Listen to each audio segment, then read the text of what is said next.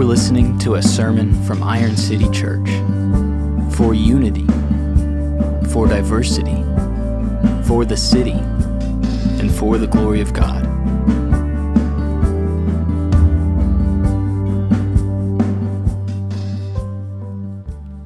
There are two words we often say when we're questioning the truthfulness of something. Prove it. Prove it. Someone makes a bold claim and we think, really, show me. Prove it. And the request for evidence, for proof, uh, isn't bad. We look for proof in all areas of life. Uh, courtrooms require evidence. They say, okay, you're making this case. Where's your evidence? Where's your proof? Or how about this? I recently bought a plane ticket and the airline gave me proof of purchase, a ticket, so that I could prove it, that I could show, yes, in fact, I have the credentials to board this plane. Beloved, we look for proof in all areas of life, even in the church. Even faith, friends, is based on evidence, on proof. Uh, the Christian faith is not a blind faith. God does not call us to abandon all reason and all senses and just sit here hoping we're not wrong. No, God has acted, God has spoken, God has given proof. And he's done so chiefly in his Son, Jesus Christ. I have a friend who is not a Christian that I've been talking to about Jesus. I really care about my friend.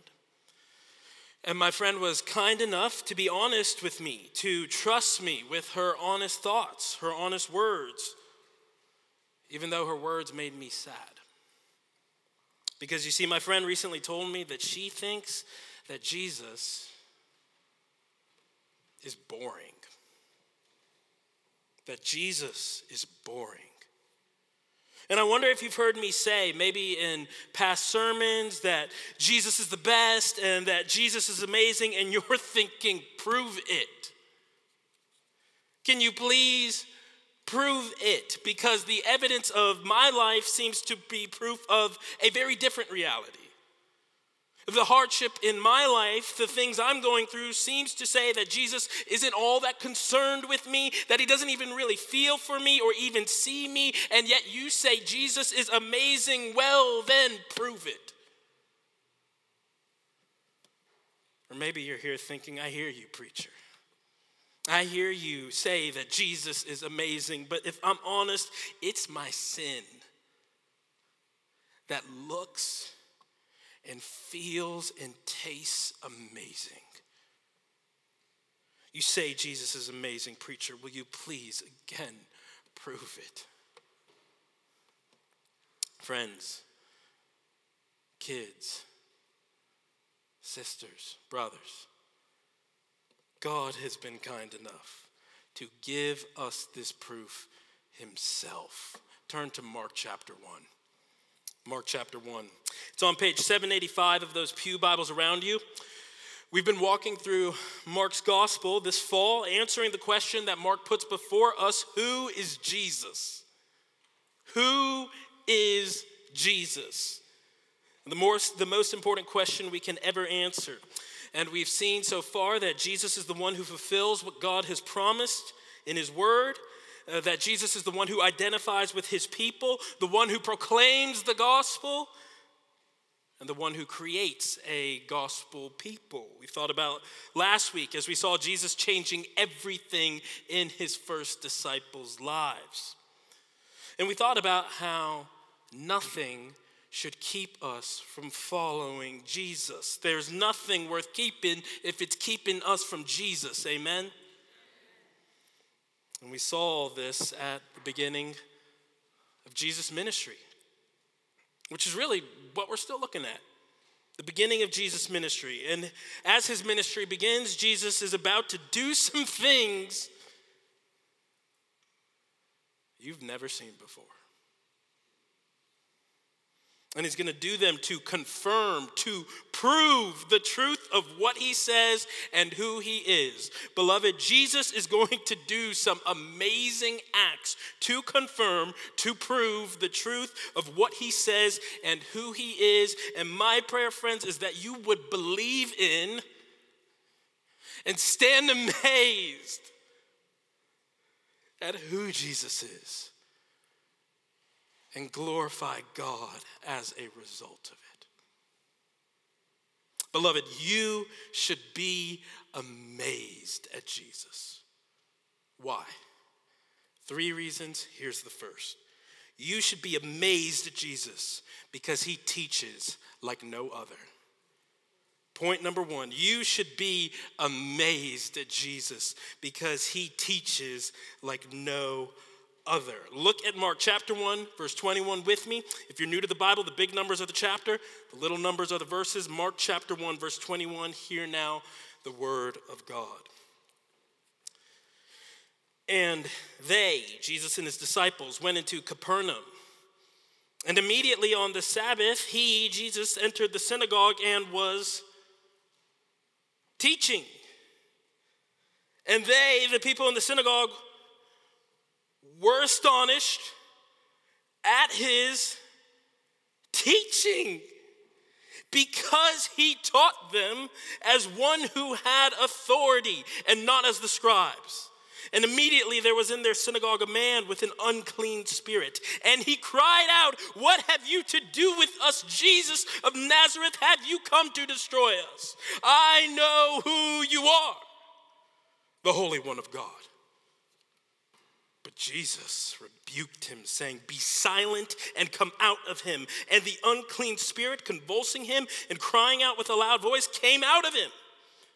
And they were all amazed, so that they questioned among themselves, saying, What is this?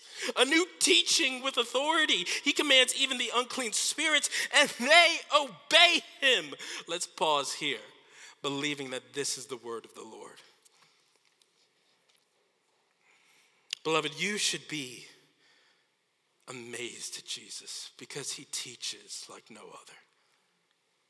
This is what we just saw.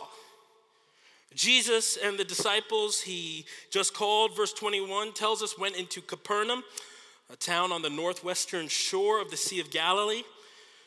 And Jesus goes into the synagogue on the Sabbath. We'll think more about the Sabbath next month when we look at the end of chapter 2. But the point today is not when Jesus came into the synagogue, but what he was doing there. Look with me at that last word in verse 21. Friends, Jesus was teaching, and the people were astonished at his teaching.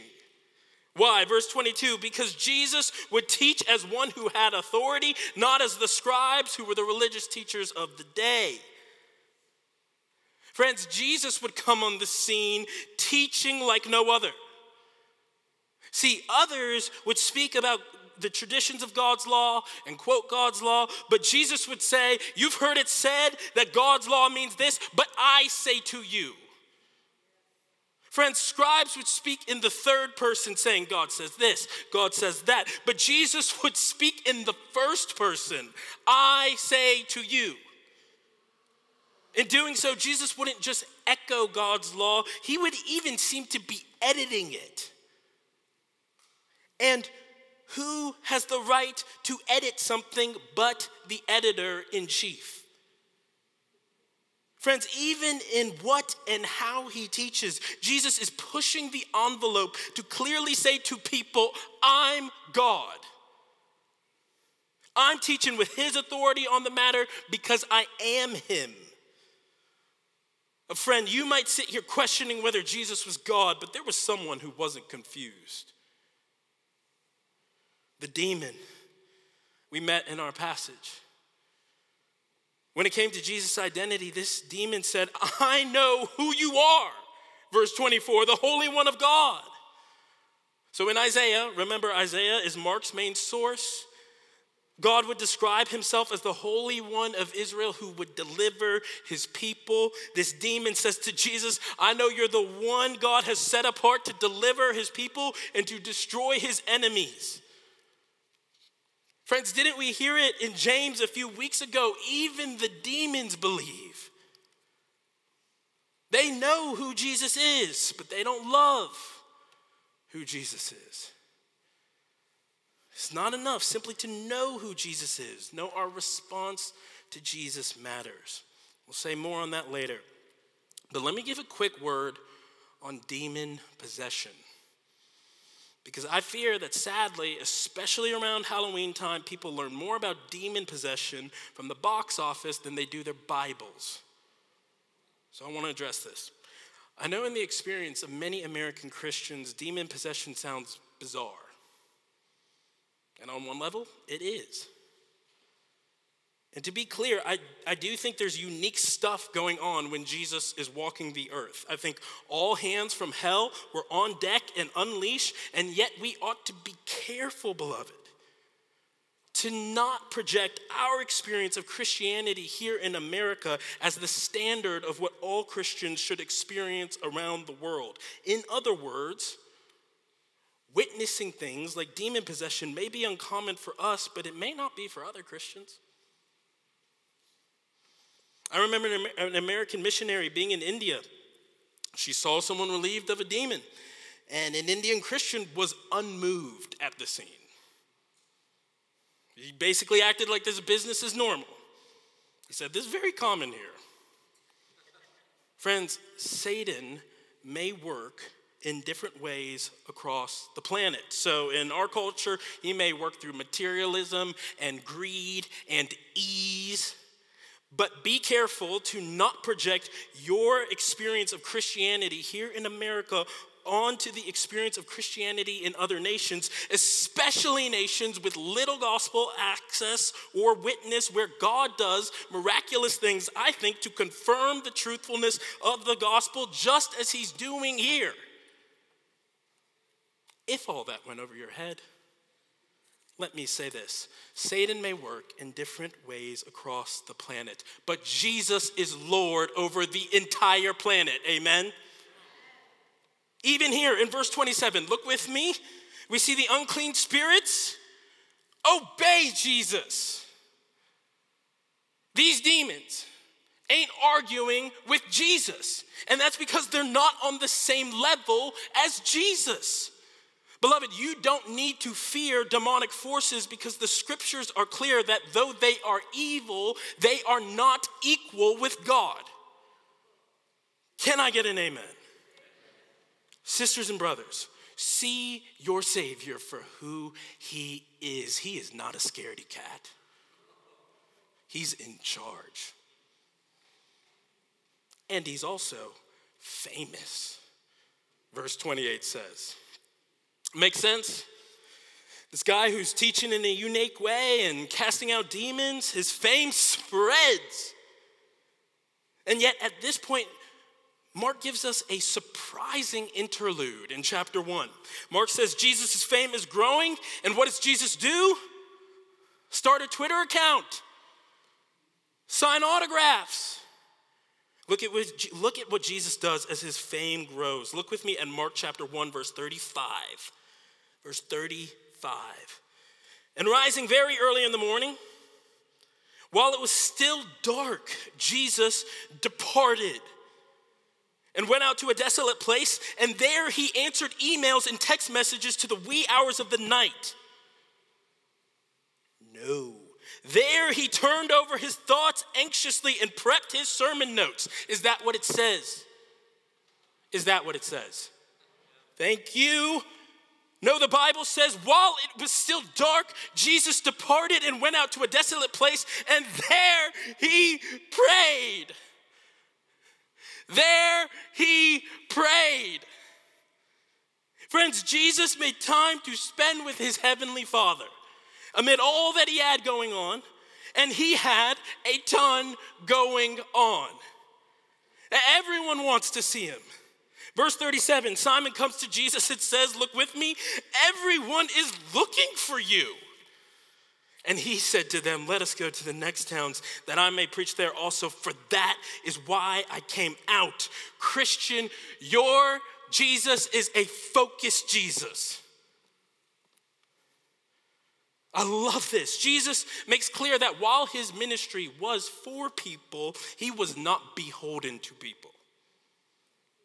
No, Jesus knew who he was, and by being unwilling to give up time with his Father in prayer, Jesus was letting everyone else know too his devotion to prayer to let people know that I'm the teacher, you're the student, I'm the master, you're the servant, I'm the potter, you're the clay, I'm the creator, you're the creation. I need to pray, people can wait.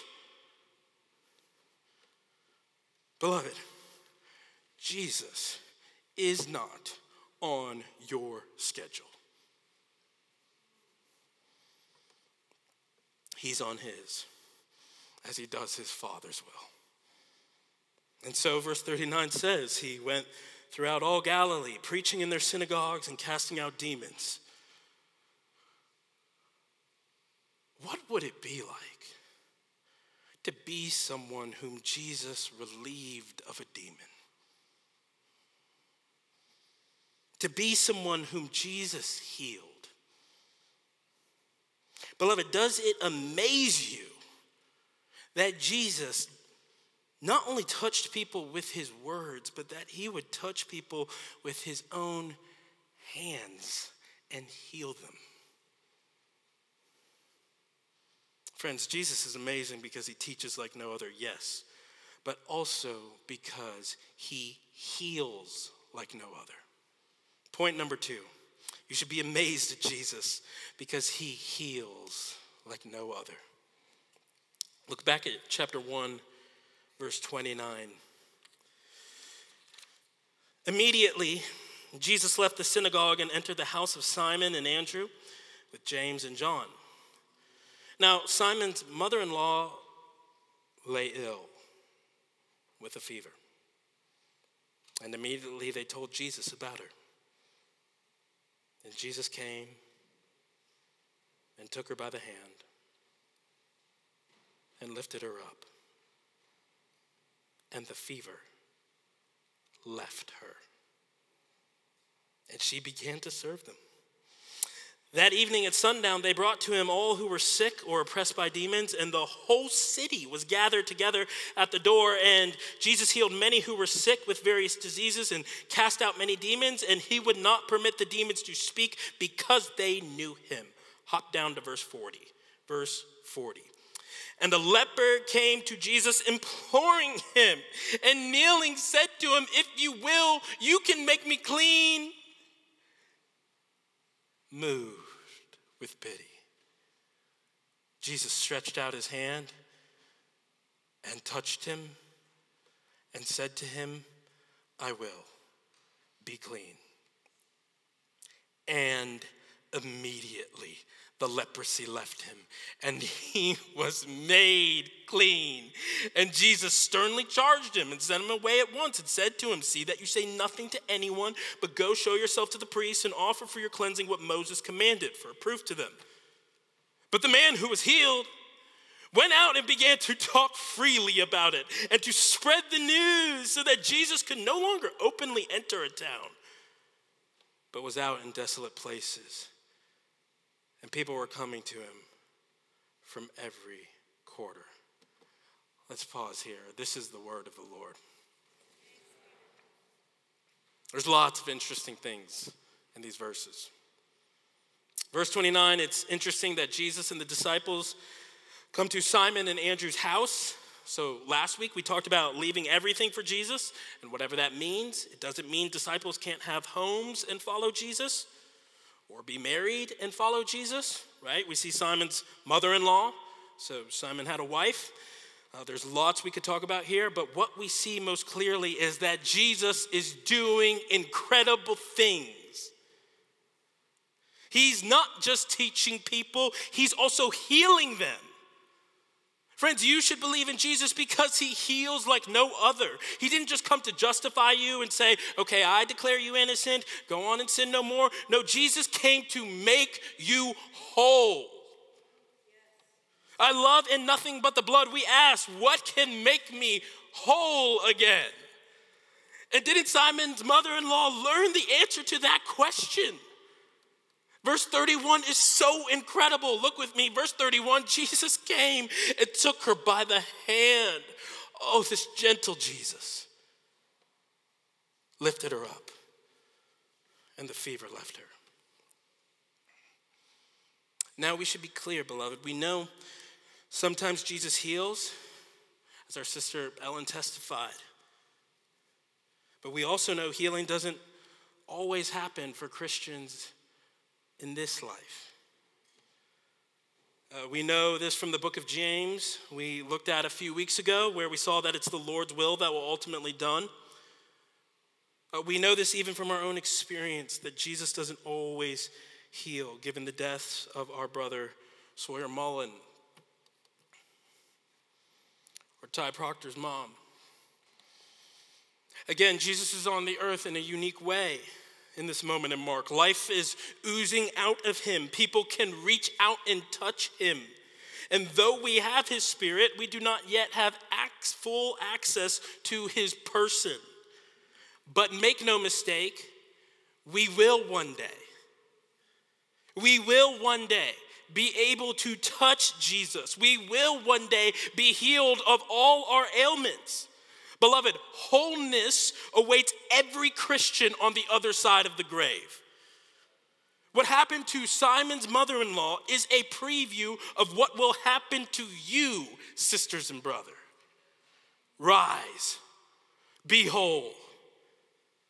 Friends, while we lament deaths like Sawyer and Danny's mother in law, we do not pity those who die trusting in Christ. Because they are more alive now than they've ever been, more whole now than they've ever been. They stand in Jesus' presence amazed, healed, whole.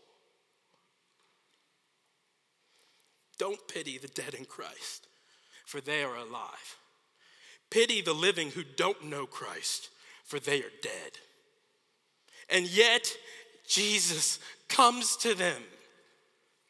Isn't that what we see in the exchange with this leper in verse 40? Jesus pities him. The leper approaches Jesus, asks to be healed. In verse 41, look with me, moved with pity. Jesus stretched out his hand. Now, pity often gets a bad rep. You know, we don't like receiving it because it offends our, our, pride. I don't need help. I don't need your pity. Don't you pity me. But praise be to God, Jesus ain't above pitying folk. Beloved, Jesus felt bad for people. This compassion moved him toward people. And the people who enjoy Jesus most and receive the most of what he has to offer are the people who happily receive his pity, his feeling bad for them. Sisters and brothers, I don't know about you, but I, for one, am glad Jesus saw me and felt bad for me and came toward me. I will take his initiative toward me. I will take his pity. I ain't too proud to be pitiful in Jesus' sight. Are you? Are you? Standing tall there like you've got something to offer Jesus. Please, beloved. The posture the leper teaches us is to take one of kneeling. See, some of you don't really enjoy Jesus because you've not yet felt desperate for Jesus. Some of you think, hey, I've got it pretty much all under control. If Jesus can give me a boost in this one area, that'd be great, and I'll keep doing my thing. But, friends, that's not where the leper was at. No, the text says he implored Jesus, begged Jesus, knelt before Jesus. You see, leprosy was a terrible disease that had painful social consequences. Lepers had to live in their own colonies. Lepers, when they approached people, had to shout, unclean, unclean. A shameful reminder given so that people wouldn't touch them. But what does Jesus do? Verse 41 moved with pity, he stretched out his hand and touched him. Friends, this is amazing. Because in Jesus' day, touching someone with a skin disease violated the Old Testament law and rendered a person unclean. So in that day, if you touch an unclean person, you are now unclean. But what happens when Jesus is in the mix? He touches the leper, and Jesus doesn't become unclean. No, the leper immediately became clean. What can wash? We sang earlier. Sisters and brothers, today is a cleaning day. And I hope you see that you are not too sick, not too dirty for Jesus. Jesus healed so powerfully. Saw how Elisha in the Old Testament had to tell this man, go do this stuff, go dip in the water. All these times, Jesus just speaks, I will be clean. Whew. The leper became clean, healed, whole. It's striking. Earlier in the text, we saw an unclean spirit and how Jesus dealt so firmly with him. Here we see an unclean man and how Jesus dealt so tenderly with him. Mark is giving us a full picture of who Jesus is. Two more things I want to mention before we move on to our third point.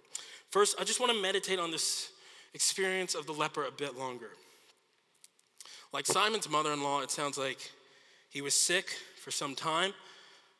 This leper lived on his own, likely, far away from society, an outcast, a reject, someone people would have been disgusted by and ran away from. I mean, what must it have been like to be that leper and have the most famous man on the planet touch you, love you, heal you, whole you. Yes, I use the word whole as a verb. Jesus hold the leper and Simon's mother in law. He made them whole. All those years of waiting, all those years of being sick, of being a burden on others, and Jesus came and made them whole. What can make me whole again? That's one thought. The second thought simply deals with why Jesus told the demons and the lepers to not talk about what happened. Did you notice this in chapter 1, verses 25, 34, and 44? What's going on? Well, remember in our overview sermon of Mark, we talked about what uh, theologians call the messianic secret. The messianic secret. Turn to your neighbor and say, the messianic secret. Well done. Uh, in our overview sermon, we talked about how Jesus would tell people to not talk about him for at least two reasons. Number one, remember, Jesus was focused. And as we saw earlier, Jesus was bombarded. If everyone figured out who he is, he couldn't get to where he needed to be. And we'll talk about where he needed to be soon. The second reason Jesus told people to be quiet about him is because people still had misconceptions about who he was. And he was still clarifying and confirming who he is. And who is he? He's the one who teaches like no other, who heals like no other. And beloved, he is the one who forgives like no other. Point number three you should be amazed at Jesus because he forgives like no other. Look with me at chapter 2, starting in verse 1. And when he returned to Capernaum after some days, it was reported that he was at home. I love this. Jesus is back. And many were gathered together so that there was no more room, not even at the door. And he was preaching the word to them. And they came, bringing to him a paralytic carried by four men. And when they could not get near him because of the crowd, they removed the roof above Jesus. And when they made an opening, they let down the bed on which the paralytic lay. And when Jesus saw their faith, he said to the paralytic, Son, your sins are forgiven. Now, some of the scribes were sitting there, questioning in their hearts why does this man speak like that? He is blaspheming. Who can forgive sins but God alone? And immediately, Jesus, perceiving in his spirit that they thus questioned within themselves, said to them, Why do you question these things in your hearts? Which is easier to say to the paralytic, Your sins are forgiven, or to say, Rise, take up your bed and walk, but that you may know that the Son of Man has authority on earth to forgive sins, he said to the paralytic, I say to you, rise, pick up your bed, and go home. And the paralytic rose and immediately picked up his bed and went out before them all so that they were all amazed and glorified God, saying, We never saw anything like this. This is the word of the Lord friends, kids, sisters, brothers, you should be amazed at Jesus because he forgives like no other. And his authority to forgive sins is the point of this passage. Beloved, there are so many things we do well to think about from the holy scripture we just read. Uh, we can think about what these four friends teach us about evangelism how determined they were to bring this paralytic to Jesus. Iron City Church, I pray we would be roof removing friends and evangelists who are willing to come through the ceiling if it means bringing our friends to Jesus. We could think about these friends and so much more. But we'll miss the point of this passage if we focus on the what instead of the why. And that the why behind what Jesus is doing is what we see in chapter 2. After all, these four friends bring this paralytic to Jesus. He sees the man's faith. So interesting in verse 5, he says, Son, your sins are forgiven. Not paralytic, your sins are forgiven. Not man, your sins are forgiven, but son. The Son of Man would make other men and women sons and daughters of God. But does he have authority to do that? The scribes would ask in verse 6, right? Verse 6 Now some of the scribes were sitting there questioning in their hearts, Why does this man speak like that? He is blaspheming. Who can forgive sins but God alone? And that is the exact question Jesus would answer. You see, the answer to the question, Who can forgive sins but God alone, is no one. And Jesus knew that. In forgiving people's sins, Jesus was clarifying that I am God alone.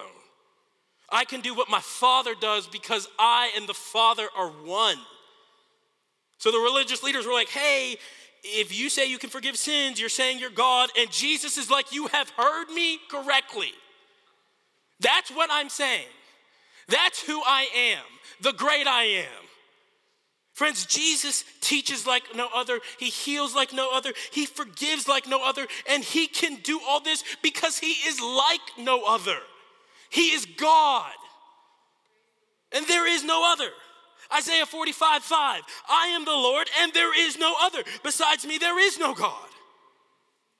And yet, the scribes doubted Jesus, his identity, his power, his divinity. And so, Jesus gives them a sign, evidence. In other words, he proves it to them. He says, Why do you question these things in your heart? Which is easier to say to the paralytic, Your sins are forgiven, or to say, Rise, take up in your bed and walk, but that you may know that the Son of Man has authority on earth to forgive sins. He said to the paralytic, I say to you, Rise, pick up your bed and go home, but that you may know that the Son of Man has authority on earth to forgive sins, but that you may know. Beloved, Jesus was healing for knowledge's sake. He was healing so you could be knowing who He is. Friends, I think sometimes when people see Jesus' miracles, they unwittingly get caught up in the wonder of it all and forget that there is a reason an instructive purpose behind Jesus' miracles. People forget that the miracles are a sign pointing to something, confirming something, proving something. Friends, we have these healings not so we can think Jesus is nice and he healed people and now we should go and heal people because, like him, we have spiritual superpowers. No, there was a purpose behind these healings. They prove that Jesus was who he said he is. So, your driver's license, your ID, card. It's proof of who you are. Through his healings, Jesus was saying, This is my license. And here's the thing while you and me may need to go to the DMV and renew our licenses from time to time, Jesus' license never expires. Beloved, Jesus heals to confirm what he says, his teaching and who he is, his identity. He heals to prove that he is the Son of Man who has authority on earth to forgive sins. That's why he performed amazing healings before the scribes. Jesus says, which is easier, to say your sins are forgiven or to say to the paralyzed man, get up and walk? And of course, it's harder to say to someone, get up and walk. But what does Jesus do but say to the paralyzed man, get up and walk? Friends, Jesus is making an argument from the greater to the lesser. If he can do the greater thing, heal someone instantly, he can do the lesser thing forgive sins. Forgive sins. Friends, do you see how Jesus wields his authority?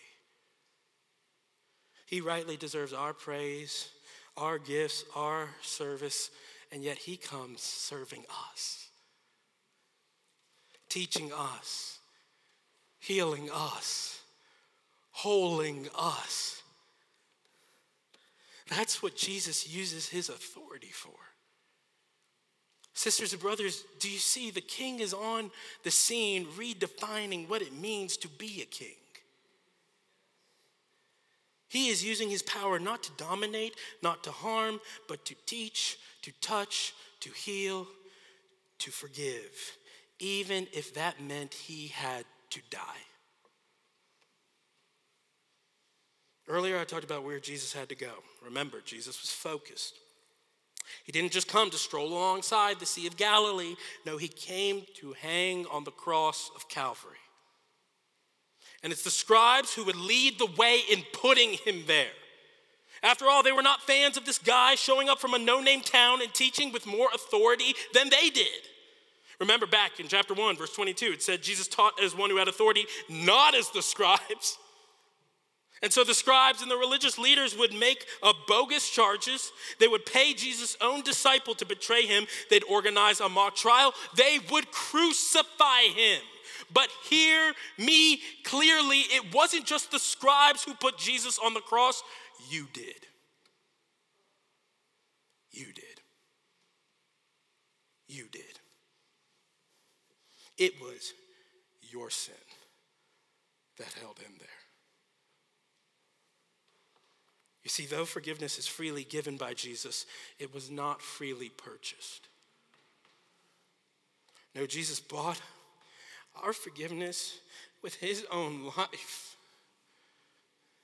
This is what Mark tells us in chapter 10. The Son of Man came not to serve, not to be served, but to serve and to give his life as a ransom for many, and give it he did. Though he lived perfectly, Jesus died on the cross in the place of sinners. He died the death you deserve for your sins, for your rebellion against God. Friends, Jesus gave his life as the perfect sacrifice, taking the full wrath of God so you could be fully forgiven by God. And the proof that God accepted Jesus' sacrifice was that three days later, Jesus was raised from the dead. Beloved, the empty tomb is the evidence Christianity rises or falls on. If someone is coming to Christianity saying, prove it, we need point no further than that tomb in which Jesus' body no longer lays. You want to be amazed this evening, beloved. This is the religion in which demon possessed men are freed Fever lane women are healed. Leprosy, leprosy ridden men are cleansed. Paralytics are raised, and sinners like you are forgiven. And what was the response to these incredible acts of Jesus? Chapter 2, verse 12. Look with me. The people were all amazed and glorified God, saying, We never saw anything like this. Did you notice in our passage, our passage is bookended by amazement at Jesus? We saw it, we saw the amazed people at the end of our text, and indeed they were also amazed at the beginning of our text. Chapter 1, verse 22, the people were all astonished at Jesus' teaching. Verse 27, they were all amazed. Friend, are you? Are you? Do you stand amazed, like Sal sang, at the presence of Jesus? The Nazarene? If not, ask Jesus for grace even now to see him for who he is. Not as the demons saw him, they saw someone to fear but not love. And don't see Jesus as the scribes saw him, they saw someone to question but not trust. No, be like Simon's mother in law who simply received Jesus' miraculous work and trusted him. She rose and started serving Jesus and the other disciples. Be like the leper who came on his knees, who was cleansed and couldn't help but spread the news to other people, as the text says. It's interesting. People who are changed by Jesus rise, follow Jesus, and serve others. Speaking of serving others, beloved, be like the four men carrying their paralyzed friend, the men who came to Jesus in faith, which is to say, friends, turn from your sins, trust in Jesus. This amazing Jesus, who has proven through his miracles, through his blood, that he is who he says he is the Son of Man, who has authority on earth to forgive sins, your sins. What a king. Let's pray.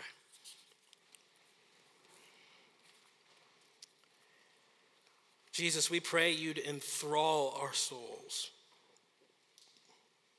That your spirit would open our eyes of faith even now to taste and see even more of your goodness. And we pray this in your name.